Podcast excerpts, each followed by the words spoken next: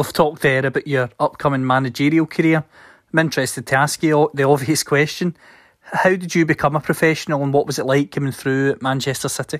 Anything as a player, you know, I, I started, I left school. I was told I, I weren't big enough and released by Everton at fourteen. I went to City the next day, um, who, who were actually in League One at the time. It wasn't City that we now know as City, as, you know, powerhouse of European football. They were managed by uh, Joe Royal, I think, at the time, and they'd slipped into Division One in England. So the third tier, ironically, the tier that I'm currently managing at at, at this moment. And I, I just wanted to be a player. I, I, I, I didn't care where that was. I didn't. I didn't think, if, if honest, I, I think deep down, I don't think anybody thought I was going to be good enough to play at the top level. I don't think anybody thought I was going to good, going to be good enough to be capped by uh, England. And I think, um, you know, for me, I, I'd made a decision because my dad played for, you know, non-league in England, Knowsley United, uh, Northwich Victoria. He got to the F A Vars final with Warrington Town. And I'd travelled the length and breadth of, of, of the non-league scene in, in, in England, you know, because my dad wasn't allowed to play on a Saturday unless we, I've got myself and um, three younger brothers and a younger sister. So my mum would say to my dad, there's no way you're going to footy and leaving me with four kids in the house. Um, so I'd, I, I, I was the one that had to go. So I'd, I'd, I'd go all the time. And, and if, if I brought any of my younger brothers or sisters, I'd be the one who had to mind them, naturally, because I was the eldest. So I, I went everywhere with my dad and, and, and loved going. I used to, they didn't have um, a mascot. So I'd put a kit on and be a mascot. I'd warm the goalie up for them. And, and at the time, my dad was playing centre midfield and, and uh, Peter Orr, Um, was the manager, and Peter Orr's son is Bradley Orr. So Bradley would be with his dad. He was on the same, you can't go and do the footy unless you take your kids with you, as, as my dad was. So um, Pedro and, and my dad obviously were thick as thieves, great mates, good drinking mates, played non-league football on a Saturday and Sunday together, won the National Cup for the Croxteth Legion on, on a Sunday, um, which is the most prestigious non-league um, uh, cup competition in, in, in England. And obviously on a Saturday, got Knowsley United from relatively low tiers in England up until the Unibond Prem, which was, at that point was one tier below the conference. I, I grew up non-league scene, following it round and seeing the camaraderie, the teamship, the sing-songs on the coach, the games of cards. And I just thought, even if I don't make it as a professional, I'm going to get a job and work. You know, I thought I'd go on the roofs with my dad and my uncles. And I thought, I'm going to play footy. Non-league, I'll just play non-league. I'll play, you know, whatever level I can get to. If I can get one hundred quid, two hundred quid added to my wages at the end of the week, you know, cash in hand for a few beer tokens, and, and I'm going to play Saturday, Sunday, no danger. I, I just love football. I, I played as a kid virtually every night of the week. Every every game of football going, I would try and get it, get involved in. Um, and I'm just someone who loves football, just love playing football. And at that point, I didn't think I could earn, you know, I used to sit in school when, when we, before we were doing your, your, your SATs and your G C S Es and all that, and I used to think, wow, imagine if you, you were ever able to get ten thousand pounds a week and I'm playing football. Wow, like, what you could spend that on, and me and my mates would go through what we'd spend it on. And then at that point, we didn't know about tax and national insurance, so we didn't realise that it gets, that it gets swooped off you. Um, You know, as a, as, a, as a footballer, you're in that high tax bracket, so everything you earn, pretty much um, fifty percent of it, it's gone straight away on the P A Y E. Um, so at that point, ten grand a week was still, you thought you actually got ten thousand pounds in a wage packet every week. Um, and then obviously the reality of that, when, when you actually achieve that, wasn't wasn't um, what the dream as a, as a schoolboy had been. So for me at that point, you, You know, it was the early days of, of, the, of the Premier League, and there was good money about. There was, there was, good, there was good money about, but it wasn't, um, it wasn't quite, you know, what it is, and, and later became. Um, albeit it was, it was still relatively a lot more than um, my dad was in and working on, on the roofs, and, and certainly a lot, a lot less uh, taxing physically. Um, certainly in the winter months, and and and and and. and to play football for, for a career, you know, if I was getting five hundred pounds a week, then that was for me an, an incredible um, alternative to working on a building site for um, two, three, four, five hundred pound a week, you know, in, in, in all weathers and, and all hours. So I just wanted to play rather than having to, to climb up on the roofs and be, you know, um, out in, in those elements. So for me, the, I didn't set myself, I've got to play in the Premier League and if I don't get there, I'm not going to, or, uh, you know, I didn't put that pressure on myself, and it was never put on me by my parents. It was kind of like, you know, no one really expected anything to, to come of me playing football. They hoped it would.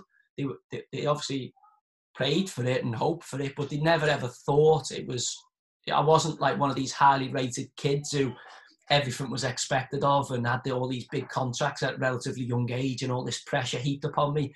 I was able to just go under the radar and under the radar of people not really rating me, knowing I was okay and I wanted it, but not really thinking I was going to be good enough uh, or big enough. And then, you know, I, I go to City at seventeen. They give me a, a, a non-contract because they didn't think I was going to be big enough, um, which was six months long. At the end of that, they were like, mm, you still haven't grown that much, but you know what, we'll give you another six months. And, and at the end of that six months, I hadn't grown.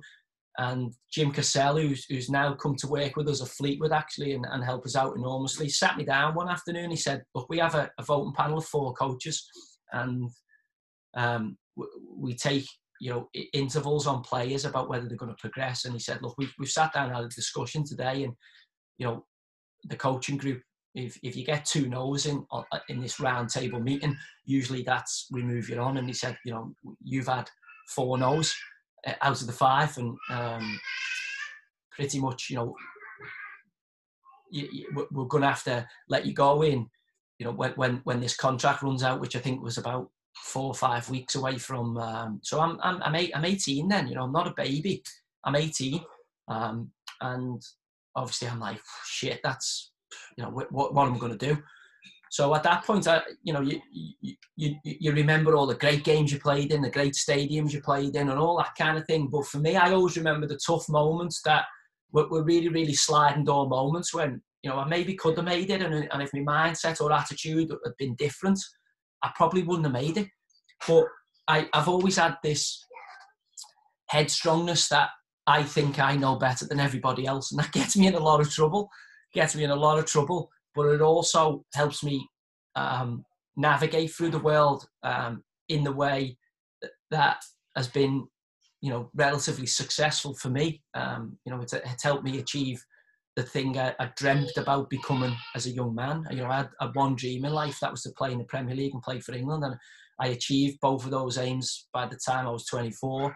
The next aim was I wanted to be a top-level coach and be as good as I could be at, at, at that, and I'm obviously on the pathway towards doing that. So, so from that respect, there's not many people who set out and have one dream in life and then a second dream and, and start living those. So, so in that regard, I'm very, very fortunate, and obviously we get a we we we, we get a one life as, as far as I know, and, and and I think you have to make the most of it. So, I I get to the stage at City where I, I think I'm two or three weeks away from from being released, and the decision I made was, fine, no problem, I'll get a job, I'll go and play non-league football, and these are wrong, and I'll work my way back up, and I'll show them I'm capable of playing at a, at a good level. And and um, I was convinced of that in my head, albeit nobody around me really was, and that was the decision I made. So I went home to me to my father that that night. I said, look, it's not going to work out, I don't think that's City.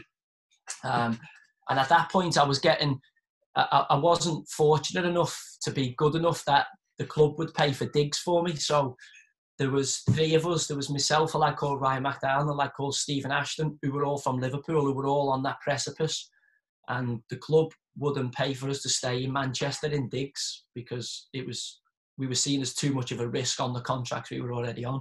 So we had to travel in every day. So I used to get up about six o'clock in the morning, um, run to the train station in Highton, which was about a mile from my house, get on the train, train to Edgehill, get off at Edgehill, which is near Liverpool city centre, stand at the bus stop, wait for the National Express to come, National Express to Manchester, get off in Manchester in Chinatown, get a bus to Moss Side, pick my training kit up from Main Road, and then get a bus, uh, walk across to through the middle of Moss Side to Platt Lane, which was our training ground. Train two sessions a day, leave Platt Lane about four o'clock and start that journey home. So I used to leave about six o'clock in the morning and I'd get in seven, eight o'clock of a night, every night. And we did that five days a week. Um, we had no money. So, you know, we had to get creative. It, um, how we, we, we, we, we, we travelled, and, you know, if we could bunk a train here and there and save on the expenses, then, then that would make a huge impact on the finances that we had. I think we were on seventy-two pounds fifty a week.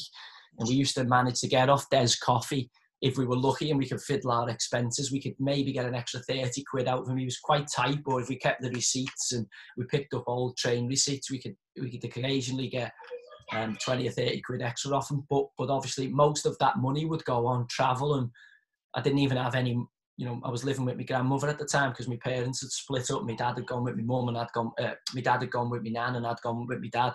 So that had happened when we were fourteen. So at that point, you want to give your nan a bit of keep, you know, a ten or twenty quid, because she was feeding you, doing all my washing, looking, you know, looking after me. And I, I wasn't able to do that. And that was, you know, hard, because obviously they weren't very, very wealthy. And, you know, they were kind of supplementing your ambition to, to try to become a, um, a, a footballer. And then, after eighteen months, uh, uh, sorry, when I was eighteen, um, I, I had the three-week period where I thought, I'm getting released, and I went back, spoke to my dad. I said, look, I might as well, I might as well knock it on the head um, now, early, and, and, and get in at another club, go on trial at some of the lower clubs, or at least get playing, even in the non-league, start, sign for a club that believe in you, that believe you can be a player. And I always remember my dad's best bit of advice he gave me. He said, no, don't. He said, stay at City until your contract expires. He said, and just use the gym, use the facilities, get everything out of it, because when that when that's over, you're going to have to pay for the gym membership and you're going to have to train on the school field by hours. So make the most of the facilities. And I thought, yeah, do you know what? It's actually not a bad bit of advice, that. So I dug in. The two lads, uh, one of the two lads I was travelling in with, knocked it on the head and went and played in, in the non-league seed. Steve went and played non-league, in, in, in, in, if he, which was my mindset also. But my dad said, no, stick out for another three weeks. So anyway, stuck it out. At the end of those three weeks, Jim Cassell pulled me back in the office and he said, do you know what? He said, I've, I've watched you training in the last few weeks and I've seen your, your desire and your work ethic and, and, and how much you want to be a player. And he said, when I sit and talk to you and I look in your eyes, I don't know why, but something just tells me I can't let you go. Um, so I don't know what that was. Even now, today, I have a laugh about it and say to him, what was that? And he says, he, he said, I don't know, you just had this look in your eyes that you wanted to be a footballer. He said, so I thought, you know what, I'm going to give him a chance. So he said, I, I know everyone, he was the head of our academy, and all the other the coaches, I think, had, had, had, had this poll earlier, and I think four out of five had said, yeah, he's probably better being released. And he, Jim ended up giving me a chance and giving me an extra uh, period, just because he'd seen, you know, my attitude towards wanting to be a footballer.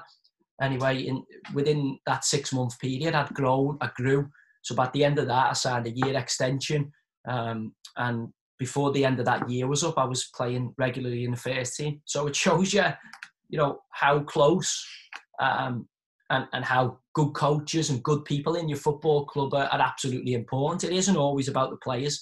It isn't always about the manager, because it's about the culture. It's about everybody. And, you know, as a manager, I've only got one pair of eyes and ears, and I'm completely and utterly reliant upon the people who are bringing into the culture. And I have to be able to trust them, and I have to allow them to, to, to use their good judgment and, and, and their skill sets as well as they can to help our football club. It, it's not a cult. It's not Joey Barton show. It's not about me and, and, and what I want, albeit, you know, as the leader, you do have to take the lead and, and, and set the direction. But it is also about hiring good people and, and allowing them to do their jobs and feel comfortable in that space to, to turn up and, and enjoy coming to work. And I think if you get that, I think you, you, you allow people to start to reach uh, their potential in in in whatever um, sphere that that they're in, and, and as I say, you know, I'm a football coach, and my expertise is in a short, very very small space.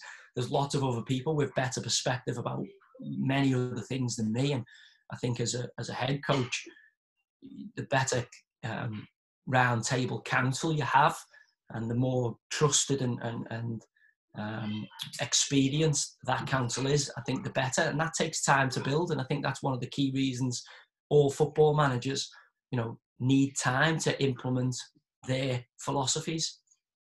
In terms of yourself, you talked about the fact you were you were close to being released. You got given those few weeks. You, you grew. You proved yourself during the time you were given. You broke into the first team. You made your debut against Middlesbrough. Now, no, the character that you are, this is a question I'm desperate to ask. Did you go in there quite nervous, or you being you, did you go in backing yourself from the outset to say, no, I deserve to be here, I'm going to show you? Yeah, well, I, I'd, I'd, um, so obviously, when you've become so close to getting released, everything afterwards is is a bonus, because I, you know, I'd sat and st- I don't want to quote Nietzsche, because there's a really good Nietzsche quote about staring into the abyss, um, and it relates massively for me, because that's ultimately what I was doing. I was staring into the abyss of no longer becoming a professional footballer. Um, your camera's sliding up a bit there. All right, you're moving. Go on. And um, and and for me, it was okay. I'm going to have to get a job, and then I'm going to have to go into A, a highly competitive non-league scene. So it was a, a, a kind of, okay, that's that's very close to happening. I'd obviously in, in a short space of time grown, got in the reserves under Asa Harford, and was doing reason, reasonably well, and, and confidence just started flowing. I thought, my God, I've come that close to being, see you later, that everything was a bonus. So I'm like, okay, now I know I can definitely get a club in League Two. I'm good enough to play in League Two. And then I'd be like, okay, I'm, I'm, I'm holding me on with some good players out who've been out on League One and, and, and out in the in League Two on loan, who were from City's academy. I was playing in the reserves regularly. I was playing against people who were playing in first teams at other Championship and, and Premier League uh, clubs. Because at that point, if you didn't play in the first team on a Saturday, you played in the reserves on a Tuesday night. That was the, the norm, and, and, and those reserve games were full of players who'd had, you know, who you'd watched on the telly, who you'd, who you'd idolised growing up, because that's how they got the fitness. These were the days before sports science, where if you were out the first team for a prolonged period of time, you had to go and play five or six resi games to show you were match fit before you could be considered for first team selection. Nowadays, a lot of first teamers will dip back in, they'll play in the twenty-threes, or they'll play in the odd behind closed doors friendly, and then that's it, they're good, they're good to go back with the first team. ten, fifteen years ago, that weren't the case. You had to do the hard yards in the in the reserves to prove your fitness to a manager. So they were great. Um, they were they were really, really good baptisms of fire, because you, you, you're playing them games. And I remember playing in a, in a, in a game for Man City, I hired Um, on a Tuesday night against Leeds United when I was, I think I just turned nineteen. I just turned nineteen, and I played centre mid with Kevin Horlock, and we had Darren Huckabee, Danny Tiato, Gerard Vikens, Sean Gota. Everybody who wasn't playing for Kevin Keegan's first team would, you know, have to play certain points. And Leeds had um, Paul Paul Robinson in goal. Gary Kelly played right back. Ian Hart was left back. Lucas Radeby, Michael Dewberry played centre mid, uh, centre half. Uh, Stephen MacPhail and Oliver de Court centre mid. Um, Harry Kewell played left hand side. I marked Harry Kewell first half. I played right midfield, um, and then I think they had uh, Caleb Folan played up front with another lad who the name escapes me. But the other two players were two young players who ended up playing not in Leeds' first team, but they played, I think, League One and League Two. They were still very, very decent players. So, that, so the, the strength of depth in that game convinced me. I remember coming out of that game, and I'd done really, really well against Kewell first half, and then Ian Hart was obviously the left back, and Ian Hart at that point was was arguably one of the better left backs in, in the country. You know, that was that Leeds side before Leeds tipped over the edge, where they were where they were well funded, and they had a you know they had Ferdinand and all you know. superstars, Mark Vidukas, and were very, very close to winning a title, um, and certainly had a couple of good Champions League nights. I think they got to the Champions League semi-final. I think Deportivo beat them in that. Um, but but they were a real top side in, in in England at that point. And I remember coming out of that game going, "Oh, I think I think I can play in the Prem. I think I'm good enough." I, I don't know what what gave me that, but I thought, okay, I, I, I think I can uh, I, I can get I can get to this. And within six months' time, what, what had happened was um, I'd never been in a first team squad. So Glenn Whelan, who plays for us now, Glenn, Glenn Whelan was always ahead of me, and a lad called Terry Dunfield, who was from Canada. Um, they were always ahead of me. He was the year above me, and Terry had played in the first team and got man of the match against Chelsea. So he was very, very highly rated lad, and he was a hell of a player. And Glenn Whelan was was a year younger than me and was was ahead of me. That's why they were going to release me um, months and months before. And what what happened then was I got in. The first team squad used to go up, and um, I knew I was, I was captain in the reserves. I was playing really, really well, and I knew I was. I'm just getting this cup of tea off my missus here. Uh, I, Uh, no. Oh yeah, yeah they are. Okay, I've got it. No, I can't, Mac. No.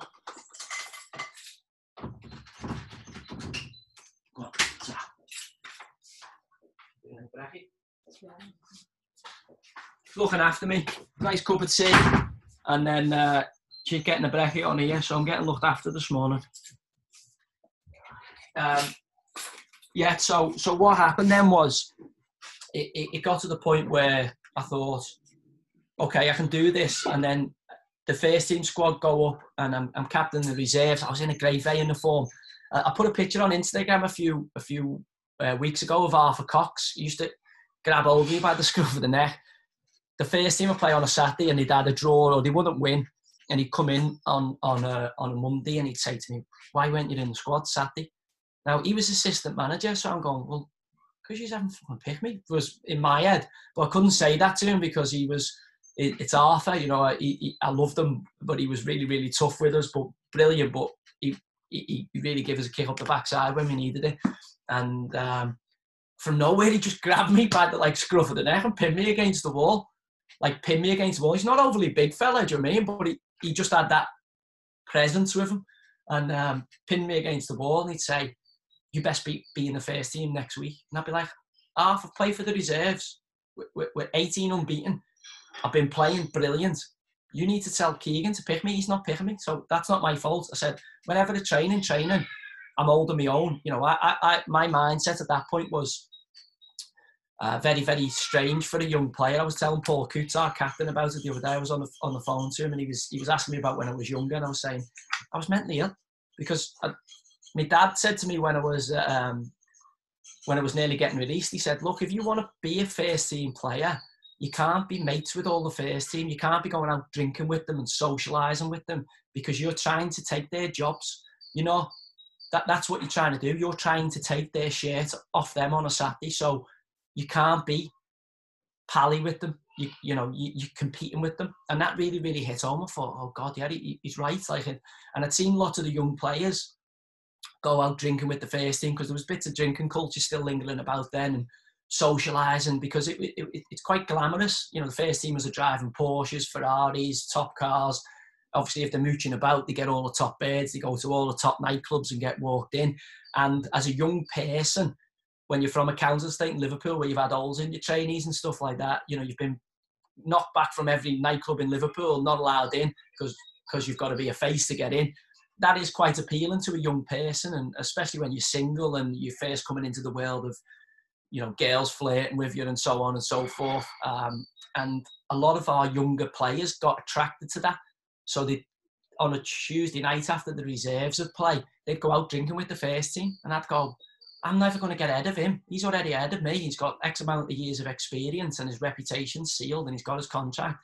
If I go out drinking with him and I'm hungover Wednesday morning. So I didn't start drinking until I was like twenty-one. I, I just didn't drink because it was like, I can't drink and play football. You know, where, where I grew up was, there was a lot of things going on around me as a young person, you know, crime, drugs, drinking, all chaos. And, and I made a decision when I was fourteen. I'd seen, you know, people from school start to dabble in, you know, narcotics. And I thought, I can't play both sides of that field. If I want to be a pro, I've got to do everything right because I haven't got enough talent not to do everything right. So I made a decision that I was going to make it, and everybody else's opinion to me was not important. I'm going to do this. And that's where my headstrong stubbornness, I think, helped me because it allowed me to block out the rest of the world and, and set off on this singular pursuit to try to get to become an, an, a Premier League player and an England international. And um, it was obviously a lot difficult once I achieved that to then switch that mindset off, because it's not just like a light switch you can turn on and off. It's something that was deeply ingrained. It was it was very much a habit that I, it was a, a deep habit that I had to form to be able to achieve uh, the dream I had in, in, in my life. So I get to the point where I'm I'm living like a Spartan, honestly. Like I'm I'm tr- all I'm doing is eat, train, sleep, recover. Eat, train, sleep, recover.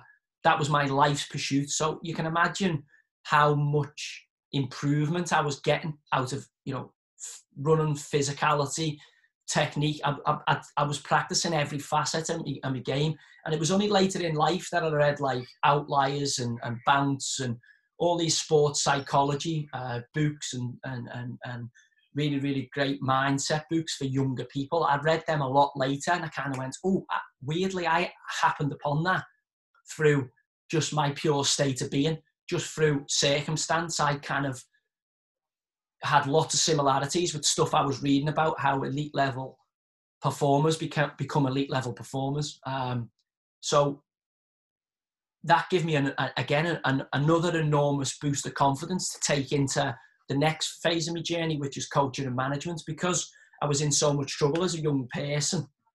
And I had, you know, I was always quite open about it. I would always speak about it to all, all kinds of people. And I started working with uh, Peter Kay at Sport and Chance um, when I was twenty-three, twenty-four, because I was having real problems with drink and getting into trouble because I started drinking quite late. And then the effect of drink on me wasn't fantastic for, for my personality and got me in uh, many, many scrapes I shouldn't have been getting into.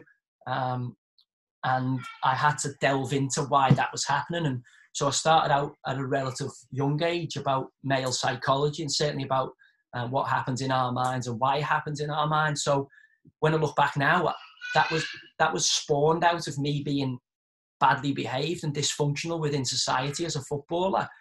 But that has helped me enormously as a coach and a manager, because I've I've had a, a, a sports psychology and a male psychology um, education without having a degree or anything to show for it, through living it through the virtue of my own life, but also having to delve into that to, to make sense of the world I'm in. So that helps me whenever I'm talking to young players who have any struggles, because I can go, okay, I remember that happening. I remember uh, people talking to me about that who were, you know, experts in the field. And, and that gives me a, a, a, an opportunity to, to help um, The, the young people, or the people I have to manage now as a as, as a manager of, of a club on, on a daily basis. And without the chaos in my younger life, I wouldn't have had that skill set in my in my life now. So I, I, you have to accept the good and bad of, of, of everything that comes, Callum, as, as part of your life's journey, and try to use it um, as as a positive. I mean, so many people talk to me all the time, how dare you say this, you've done X, Y and Z, and then there'll be a rap sheet come up and I'm like, well, oh, what am I meant to do? Am I meant to just go, okay, yes, and I won't do anything again then for the rest of my life because that's what you're saying? Or should I just, like, you, you know, or do we just try to move forward and get better and make better decisions and try to, to be better at what we do as as, as people um, over the years? So I'm just trying to think. I haven't lost track of, of what you were talking about. You were asking me about uh, getting in the first team. The Middlesbrough game actually wasn't my debut. So as was everything that's bizarre and absolutely insane tends to go with the territory for me. I don't really take a linear pathway to uh, the next step. It tends to not work out as planned, but ultimately get me there in the end. So it's it's not a career path I'd advise for people, but it's certainly one that has just bestowed upon me. So I get in the reserves. I'm doing really well. I think we went twenty-two or something unbeaten, and we'd knocked off some really good sides um, in the reserve space. And what happens then was we played Middlesbrough away, and I got called up. I'd never been in, I'd been in the squad in a twenty-two man, but if you were in the twenty-two man as a young player, that pretty much meant you were in Main Road and you were doing all the jobs that the kit man needed a hand with. So you were getting players' boots and you were there just in case things went wrong. And it was a natural progression for young players who were never going to be in a matchday squad, but needed, who they thought could get in the first team and needed to be normalised in and around a senior dressing room. So at that point, I knew I was making progress without ever getting in a in an, in a match day squad, so on the bench or, you know, named as a sub or in the starting eleven. And then we played Man United. It's the famous game where I think Sean Goater scores a few. It's the last one at Main Road. I think they, they, they tonked them. And I was in the I was in the, the the twenty for that, but never made the bench. So I was in around the dressing room, seeing all that go on. And about four or five months after that, I'm like, when am I going to get a chance? I'm, I can't play any better. I'm, I'm training well. And I'm one of the better. I think I'm better than some of the players who were playing on a Saturday for the first team in training. And I got put in a squad for Middlesbrough away, and I presumed it was going to be, I was in a twenty-man squad, not the twenty-two, because it was twenty-two for home games, twenty for away. I was in a twenty-man squad, and I thought, oh, I'm just going to get up to Middlesbrough, and I'm going to have to do all the jobs again. And I get to Middlesbrough, and uh, get in the dressing room before the game. So this is, it was the night England, I think, won the World, I'm sure England won either the World Cup semi-final in the rugby or the World Cup final, because I always remember getting up for um, one of the, No, it might have been later that actually. There was a big game on anyway, a big England game on um, in the in the rugby, I think. And I, I just always remember it being around that Middlesbrough time. So he puts me uh, puts me in the squad. I get, I get to Middlesbrough, I stay in the hotel. Me and Sean Wright-Phillips rooming together. Wright is obviously starting because he was a fixture in the first team. And he's like, I reckon you'll be on the bench tomorrow. And I'm like, man, I can't see you. I think I've been in five or six squads.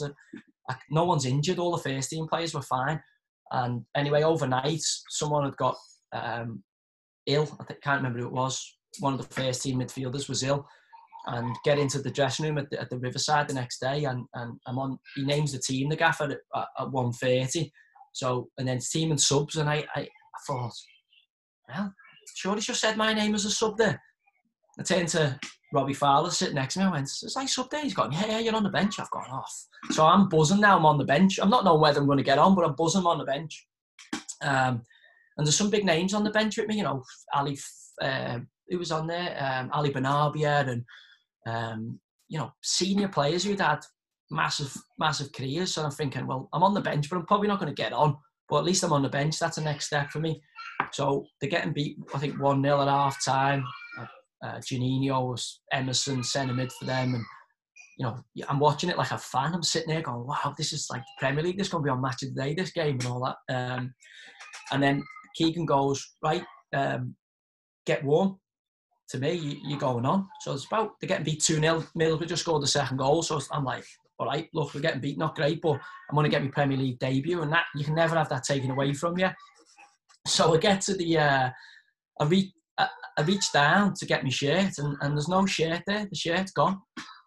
So what had happened was, and this could only happen to me, what had happened was, I'd, because I went, I was in the twenty-man squad, but they didn't think I was going to be on the bench, the kit man. So he only printed one shirt out for me. I think I was number forty-one at the time. So he's gone, well, I'll take one shirt. He's probably not going to be on the bench. Overnight, one of the first team players had got ill, so I'm now on the bench. So Chappie, the kit man's now like, okay, I maybe should have printed more than one shirt. But you still probably only need one shirt. So I'm in the dressing room, I get changed. So naturally, first time on the bench, I'm watching the other first team players on the bench. Ali Bernabia, Darren Huckabee, all these senior players who've been on the bench and played loads of games. And not one of them put the shirt or the shin pads on. They put the shirt and the shin pads together, and they put a training top on to warm up in, so they didn't sweat when they were. So I thought, oh yeah, that makes sense. You know, you're putting a fresh shirt on then when you come on. So I copied them. And at half time, when we when the players went in the dressing room, we went to warm up the players who were subs on the pitch. So we naturally left our shirt and shin pads where we were sitting on the bench. Warmed up, come back, presumed they would still be there in a football stadium. And lo and behold, of all the shirts that were stolen, mine was stolen. I'd never played a game. No one knew I was in Middlesbrough, and a Middlesbrough fan had leaned over and took stole one of the shirts. And it was mine. And I was the only player who had one. Every other player had a backup shirt. But because I was in the squad quite late, I only got one. So when, when the manager's gone, right, Joey, you're going on. So I've got ready, got stripped, got me pads on, gone to get my shirt. My shirt's gone. So I've gone, I've known straight away, I've gone, I left it there at that. Someone's robbed that. So the shirt's been nicked. That's gone. One second, let me just take a pen. Stop shouting. So, so I, I'm, I'm aware my shirt's been um, been half-inched. So I've gone, look, it's gone. I, I left it there. and he's gone to the kit man, right, go and get him another shirt out of the dressing room. So this is all the while they're getting the board ready to put me on. So he's leaving out Ali Bernabia and a couple of other senior players and uh, uh, to put me on. Shh, shh. Too loud. No. You're too loud. No. Um, so what happens is Ali Bernabia, um, Chappie comes back out of the dressing room and says, Gaff, I've only got one shirt for him. He, he's not got another shirt. So the Keegan at the time says, right, you fucking sit down. And Ali, get you, you get stripped, you're going on. So Ali Bernabia comes on as sub, I don't come on. So go in the dressing room after the game. The lads are gutted they've been beat, so they're not really paying attention to me. Not most don't know what's going on. Keegan's just not even speaking to me. So none of the staff have spoke to me. They're like furious that I've forgot my shirt in their eyes. I've lost my shirt, not knowing that's been robbed. And the first team's been beat, so there's no point me trying to um, save face because he's just not going to have it. So all the uh, coach journey from Middlesbrough to Manchester is two and a half hours or whatever. I remember sitting, I was crying my eyes out because I thought, my dad said to me, you'll get one opportunity. Sometimes in life you only get one, certainly when it's like getting in the Premier League, and you must take it. You can't not be ready. So that's why I'd had this Spartan lifestyle, because I was like, I need to be ready if I get a chance, if, because they're, they're, they're seldom in this game, certainly at that level. And if I get one, I've got to take it. So I prepared mentally for all this, obviously got it. The shirt had been nicked. And I thought, oh, fuck, there's my chance of making my debut in the Premier League, gone. And I sat and I, the reality of it hit me on the coach journey on the way home. And, you know, the lads came over and consoled me and all that. But I was pretty much unconsolable because the dream I'd had for fifteen, sixteen, seventeen years was so close and yet had been taken away. And I was really, really upset by it. And then nobody at the club spoke to me. Um, manager never, I got dropped then, to, never got in another squad for about four months. Never spoke to me really, never explained the decision, Keegan. It, it was one of the reasons that I, I fell out. And when I got in the first team, I became, um, I didn't really uh, give Kevin Keegan the, the respect he was due. Uh, I regret that now as, an, as a senior player, as a senior person, or a more senior person, but at the time, I never forgive him for the way he handled um, the aftermath of, of what happened to me there, because it was very, you know, in my world, it was very, very traumatic for me, and I didn't need him to be nice about it, but I needed them to to, to just care about the, the human being at the bottom of it, and, and, and I felt he negated that, and obviously, naturally, he had probably more pressing matters, but it, it never quite... We ne and I never ever felt he, he he really cared about me after that. Um, I felt he was he was forced to play me because of my ability um, and, and how well I was playing, but I never ever felt he, he cared about me as a person, and and that was based off what happened there. And um, I never got in another squad, but but my mindset was like, okay, I'm just going to come back bigger, better, stronger, fitter, faster. I've been that close to it now. I know I can get there. And I'm just going to redouble, you know, the discipline and, and, and, and the effort um, for the rest of my life um, to get there, because I know I've come so close to it. I'm not going to let that opportunity pass. So um, went back to the reserves, played even better football. And we play in, in I think, about March. It must have been March, April, because it was the day of the Grand National. I always remember the day I made my debut at Bolton away. Was the day of the Grand National, so it's quite late in the season. Mark Vivian Foe um, had gone down with an illness at the at the time. I think he was sick. He had a stomach bug, and on a Friday he's, he's out of the game. So I get pulled into the squad. I haven't not been in any squad since my shirt got stolen. Um, I go in the squad on the Friday, but I'm like, well, he doesn't really fancy me, Keegan. So I, I'll probably just be padding the squad out, making the numbers. And uh, we're in the dressing room at the Reebok, and he names the team. And again, I used to, I was quite close with uh, Robbie Fowler and Steve McManaman, and so I was, they, they looked after me as a younger player. And I've turned to Bob and I've gone, fucking hell, was I in the starting eleven there? He's gone, fucking hell, you starting, lad? I've gone, I haven't done any team shit. I don't right know where, I don't know where I'm meant to be offset play. He's gone, well, you better find out. I've gone, fucking hell, I haven't told anyone. I didn't know I was starting, so I'm like, shit, I'm starting in the Premier League. And midfield, I think, for them on that day was uh, J J Okocha, Ivan Campo and Yuri Djorkaeff. So I'm like, oh, fucking hell, cheers, cheers for this. you know, and, and Bolton at that time were decent. Sam had some good players there, and they were a good side. And, and um, so anyway, make me day. I, I go out to warm up, and I'm nervous. It, I'm, I'm shitting myself. I'm like, I didn't expect it. So I had no mental preparation other than I might get on for twenty minutes, and all of a sudden I'm starting. I've, I've not been a sub. I've never made a substitute appearance for the first team. And now I'm starting in the Premier League. So it's like a thrown in at the deep end moment. But I'm like, I shit myself, warming up. I'm all over the gaff because I'm like, the enormity of what's about to unfold in, in forty-five minutes is kind of dawning on me. And then I just remember coming in after the warm-up, and I just remember just calmness just coming over me.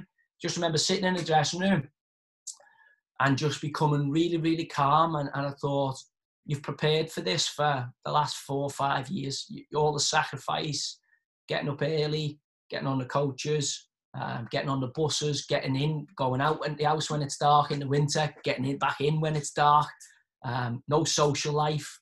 Um, all the sacrifices you've made, all the training in the off-season you've done, everything's prepared you for this moment. So if you're not ready now, then you're never going to be ready, because you've you, you've not cut any corners, you've done everything right, you've, li- you've lived this disciplined Spartan lifestyle. Um, so this is sink or swim moment. Let's fucking embrace it. Let's get after it.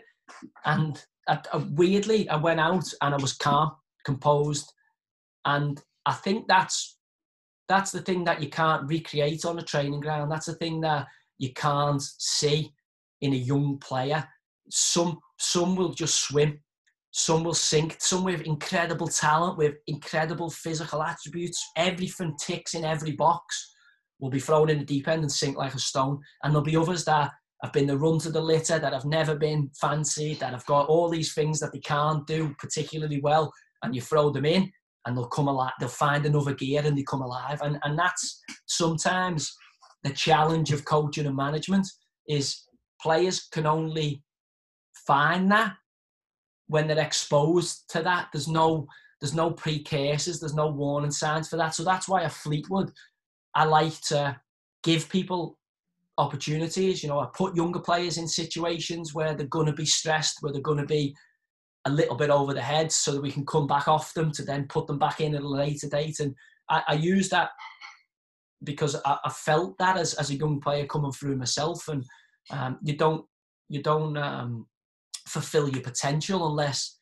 you get yourself in areas of discomfort. You know, it's not about, you know, that we, we have yeah yeah we have um, a culture at the minute where we're not allowing um, you know, people to win at sports days. It's like, oh, everyone gets a medal for taking part and stuff like that. Yeah. Um, and my missus has brought me breakfast into me here, look. Um, so yeah, we've got a culture at this moment in time that um, has maybe lost track of the fact that you need to struggle to to to ultimately get to where you want to get to at, at a moment, and, and, and the struggle kind of makes Uh, the success worthwhile. You know, the culture we live in at this moment, you know, everybody needs everything yesterday. Everybody needs to be successful within ten minutes of starting a new profession. Otherwise, you know, if I can't monetize it, then well, well, what am I going to do? And I just don't get that.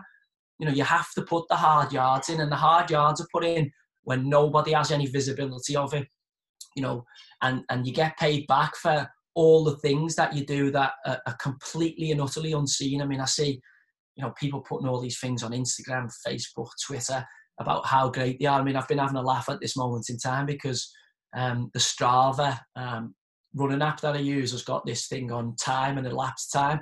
And there's there's lots of people being exposed for posting times, saying, I've ran this, this my personal P B, five K. And then when you look on the elapsed time, they've stopped a couple of times along the journey.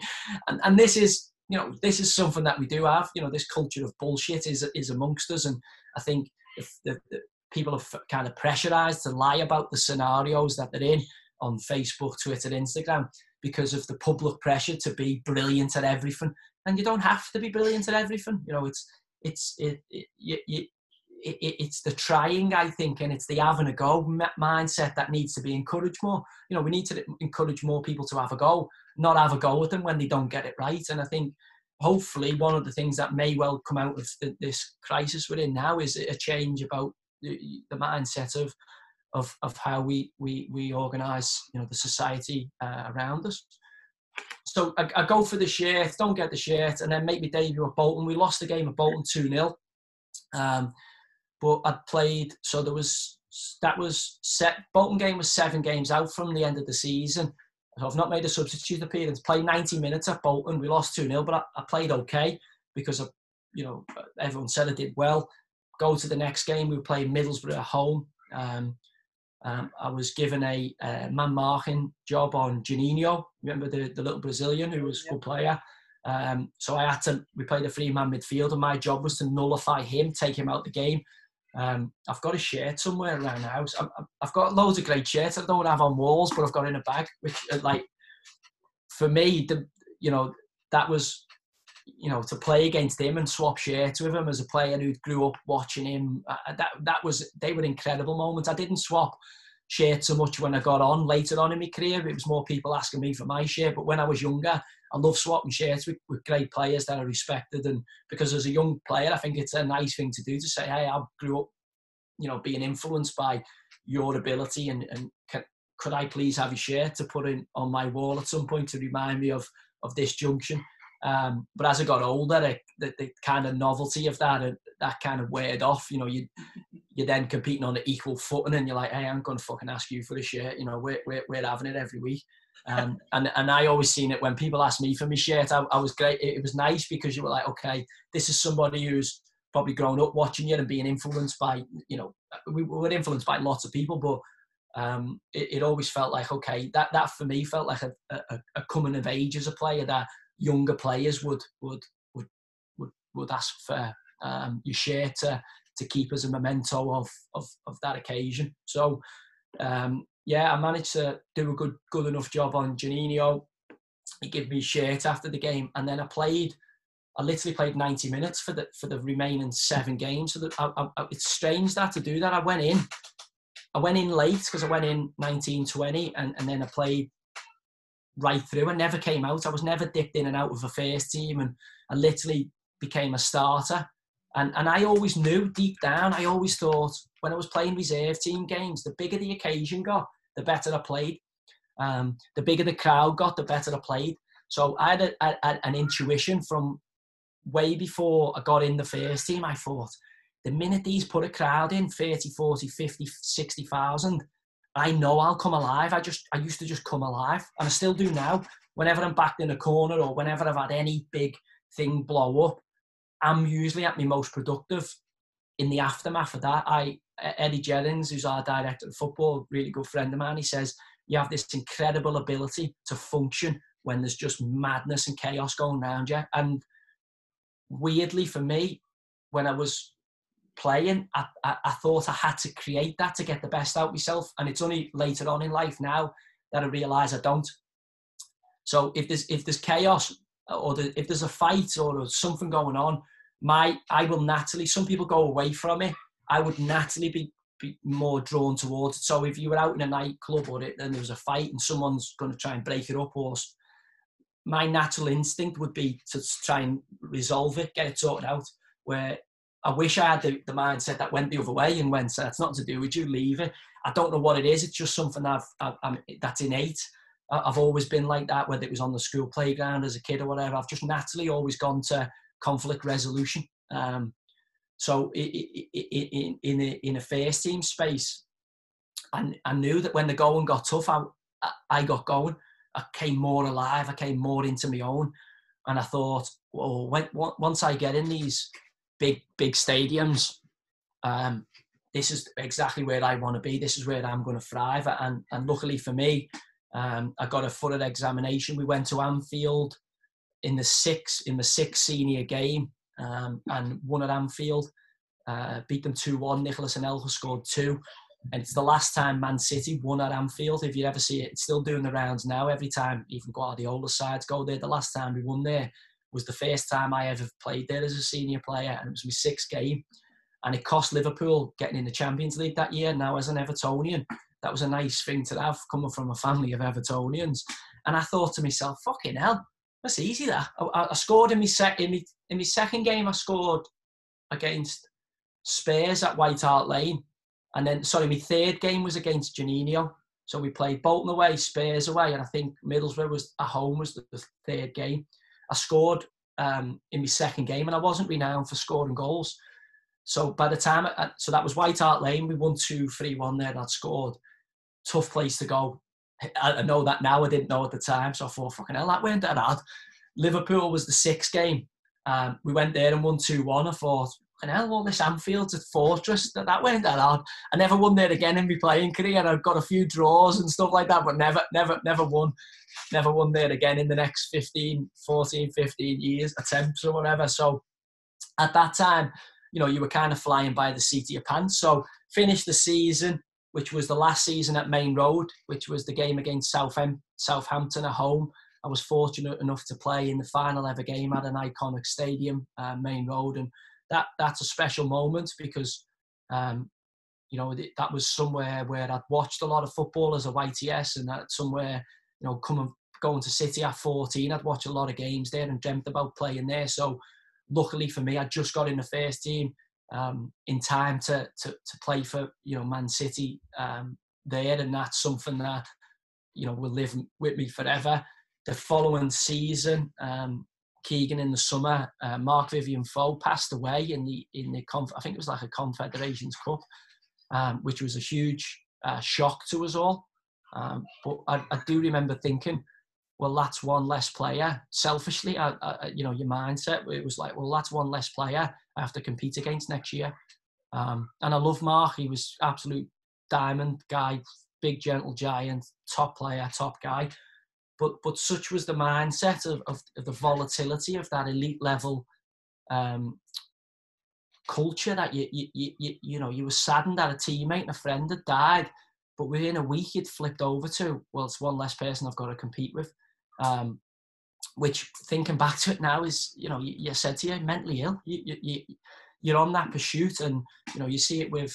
Many other sports and people ask me all the time you know why why has Lance Armstrong done what he's done why is you know, all these athletes and uh, taking drugs and because they're competing and, and, and, and, and to get to that level, there's a darkness that you'd have to um, engage with. You can't get there being a nice, friendly, happy, smiley person. You know, we even see Mo Farah now, the nicest guy on the surface, but we're looking at the Salazar and this Project Oregon in, in what's going on. And, and, and it looks like there's certainly been a bit of grey area, uh, Uh, operation stuff going on. There's certainly been a few things, whether it's injections and so on and so forth, that we're seeing that don't really fit with the public persona of Mo as this smiley, frat, friendly, happy-go-lucky guy.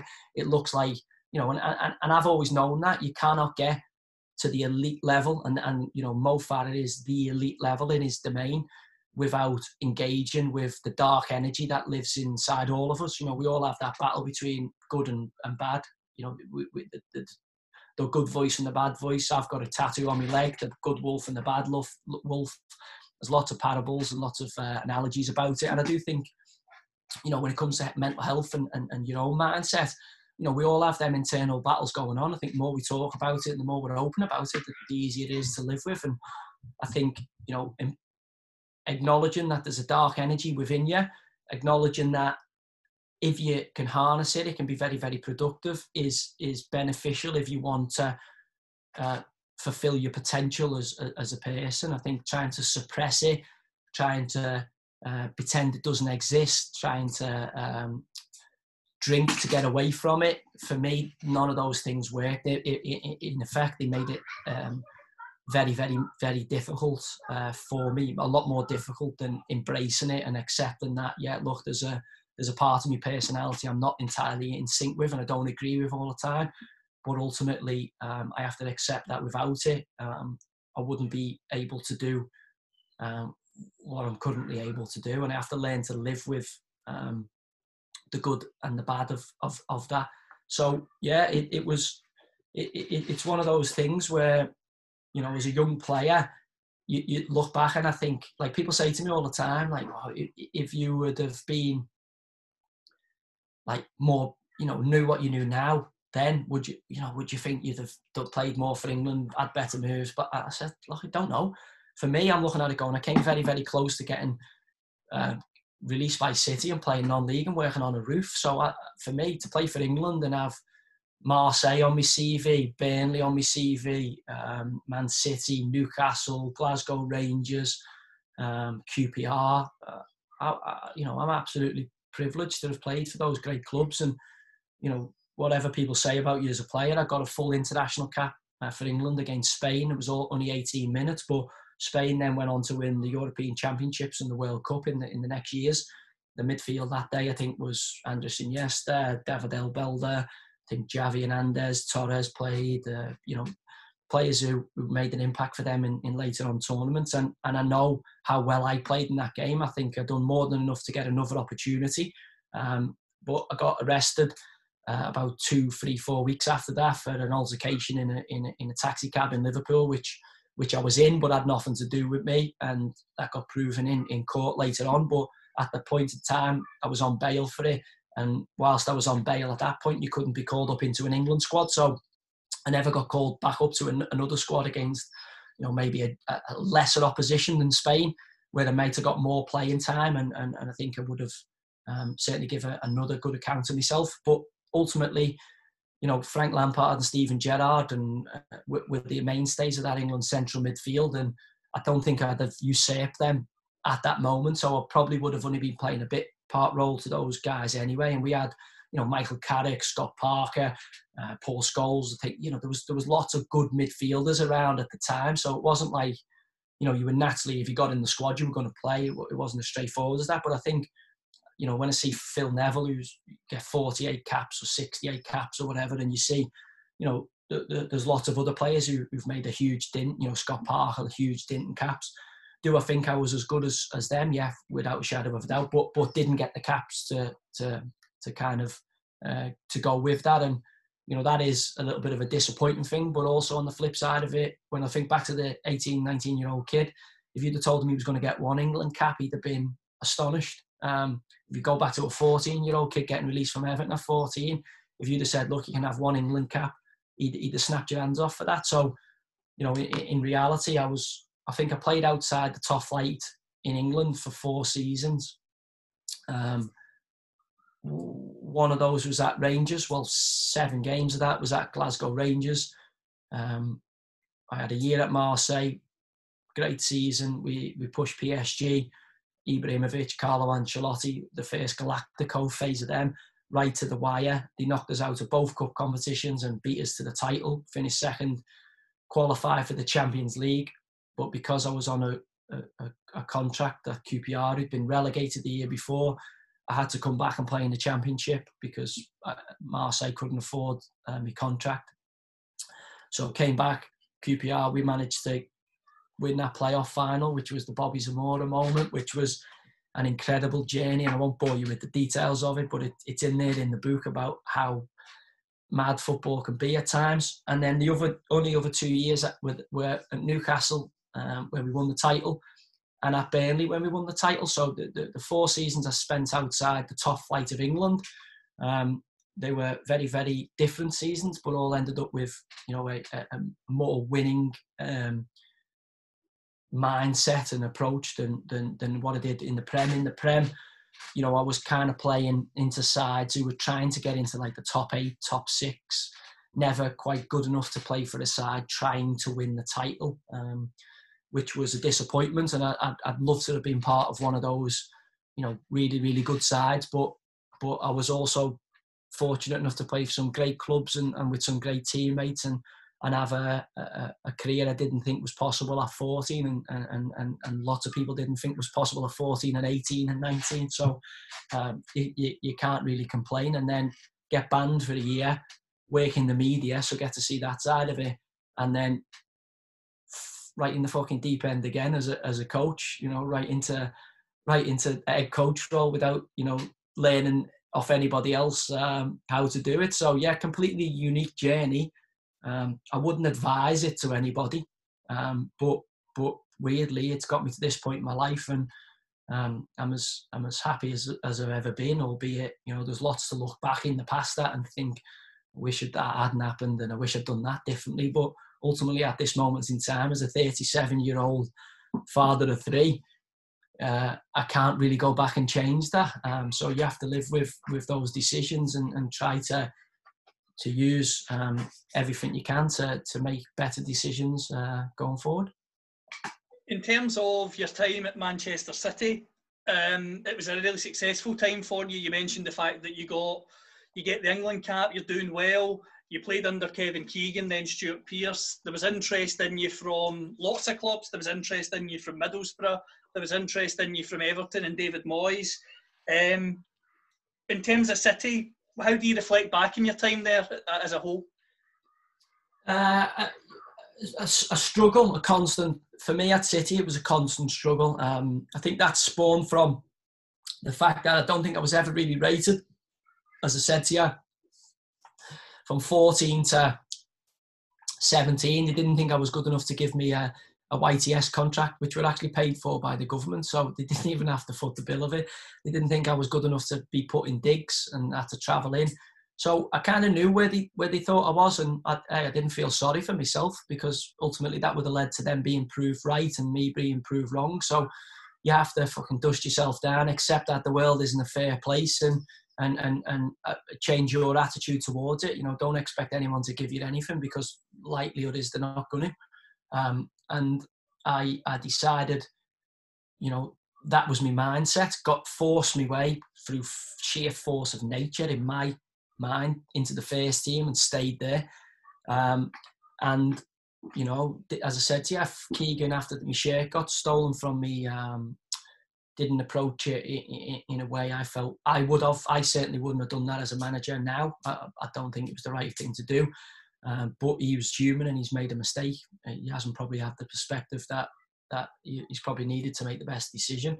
Um, and, you know, whenever it came to contract negotiations or anything like that, I never ever forgot that. So I was like, okay, you know, Jim Cassell gave me an opportunity, but he was the one person, Jim, who, who, who I think really believed in me. And Arthur Cox, I would class as similar to that, um, and I think Arthur was very, very influential in getting Keegan to give me an opportunity. And then once he gave me that opportunity, I think my performances um, made it very, very difficult for him to take me out of the team, even if he didn't like, you know, um, me as a player. I think the fact that I was playing so well and doing better than the players he bought, I think uh, brought pressure for him from the board to give academy players an opportunity. And then afterwards, you know, Wrighty was the first one through the door. I think I came next, and then we ended up getting a load of young, good young players from that academy at City, something that they've not done uh, since they've had the trillions of pounds invested, and they got rid of everybody who got all, you know, the international players through that City. I think we had twenty-one, twenty-two internationals in a short space of time through the academy, which is uh, as good as probably any academy's had in, at any phase of, of um, its development in, in any club in this country. And then, um, you know, that kind of was, was in the ether. And, you know, I felt at that time at City, um, I was, you know, one of a number of players who were outgrowing, you know, the capabilities of the football club. You know, the chairman at the time was a great guy called John Wardle, fantastic man.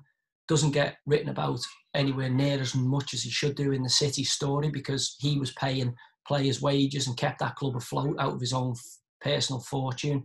Um, and without without him, Manchester City, as we know it today, would certainly not be in in the position it's in. He, he, he was uh, somebody who should be, and, and you know, whenever I get opportunity to talk about, we'll constantly remind the people of just what an important role he played in Manchester City Football Club. Um, John was stretched in terms of what he could put in to, to move the team on, so we were constantly in a cycle of Um, selling players or signing players who probably weren't good enough from abroad for, for the Premier League. And as a player who was trying to get in the England squads regularly, I knew I had to be playing certainly in the top eight, top ten of the Premier League. And at that time, you know, we we weren't able to do that. Um, you know, I think the, the season before I left City, I was the top scorer in in in in the in, in our team in, in the Premier League with I think seven or eight goals, um, and we stayed up comfortably. Uh, which is bizarre, because you know all the data would tell you the way we were playing, it was was poor, um, and we didn't score enough goals. And the next season we were likely to get relegated if we didn't have investment.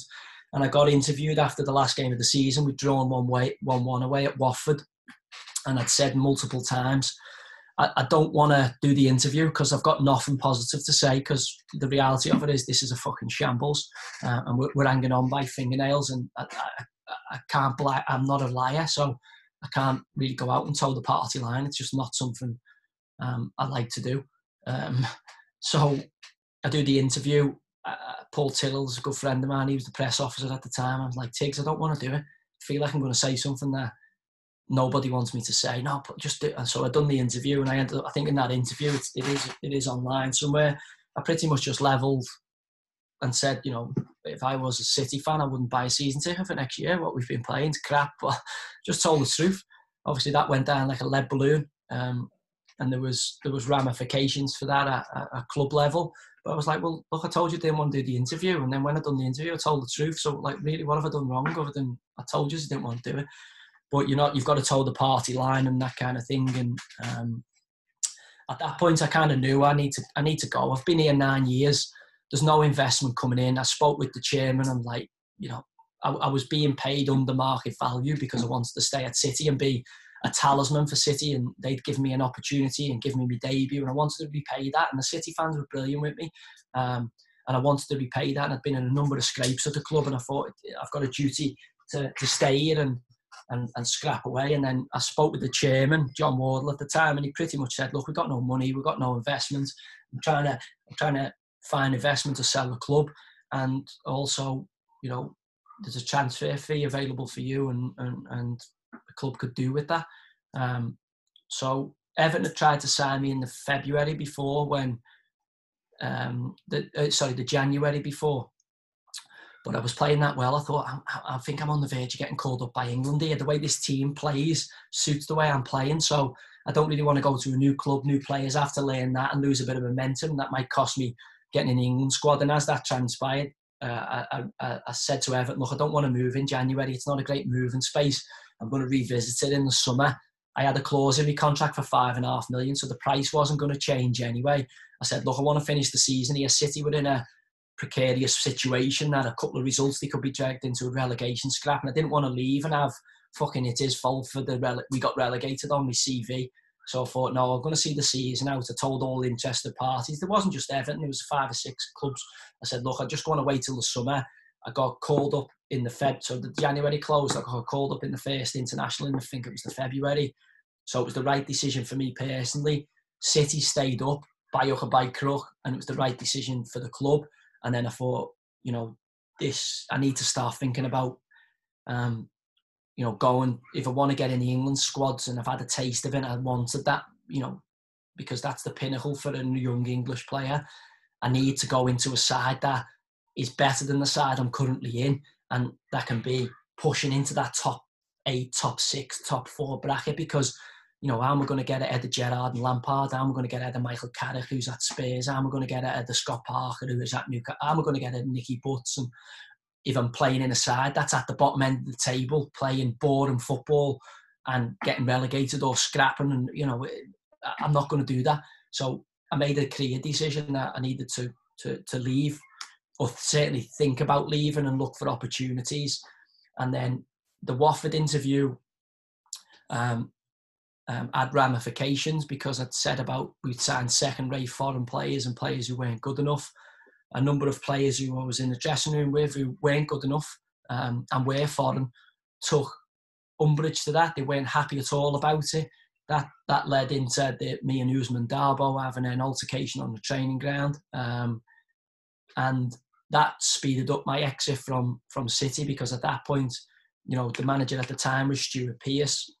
I felt I'd pretty much, I'd been his top scorer. I'd been arguably one of the better performers, and I felt he owed a lot more loyalty to me than what he displayed um, in the in the Darbo instance, because Darbo was a player who'd not trained properly, not if impacted the first team, not led his life correctly in and around the training ground on a daily basis, and pretty much was someone that you wanted out the fucking building sharpish, because he wasn't going to help you be a good football team. Um, So for me, when when Stuart Pearce and the club sided with with Darbo in it, I was like, okay, uh, that's my green light for saying, okay, no problem. You make your own bed. Uh, you, you you can kind of lie in it. I'm I'm off to do uh, what I need to do. And, and that summer I, I, I joined Newcastle, um, albeit the same summer was quite strange because I'd agreed to sign for Newcastle, who'd just been taken over um, by Mike Ashley, but I'd signed under the Shepherd, so I'd signed about three or four weeks before they sold the club. I never signed for Mike Ashley, and obviously I signed for Freddie Shepherd and Sam Allardyce.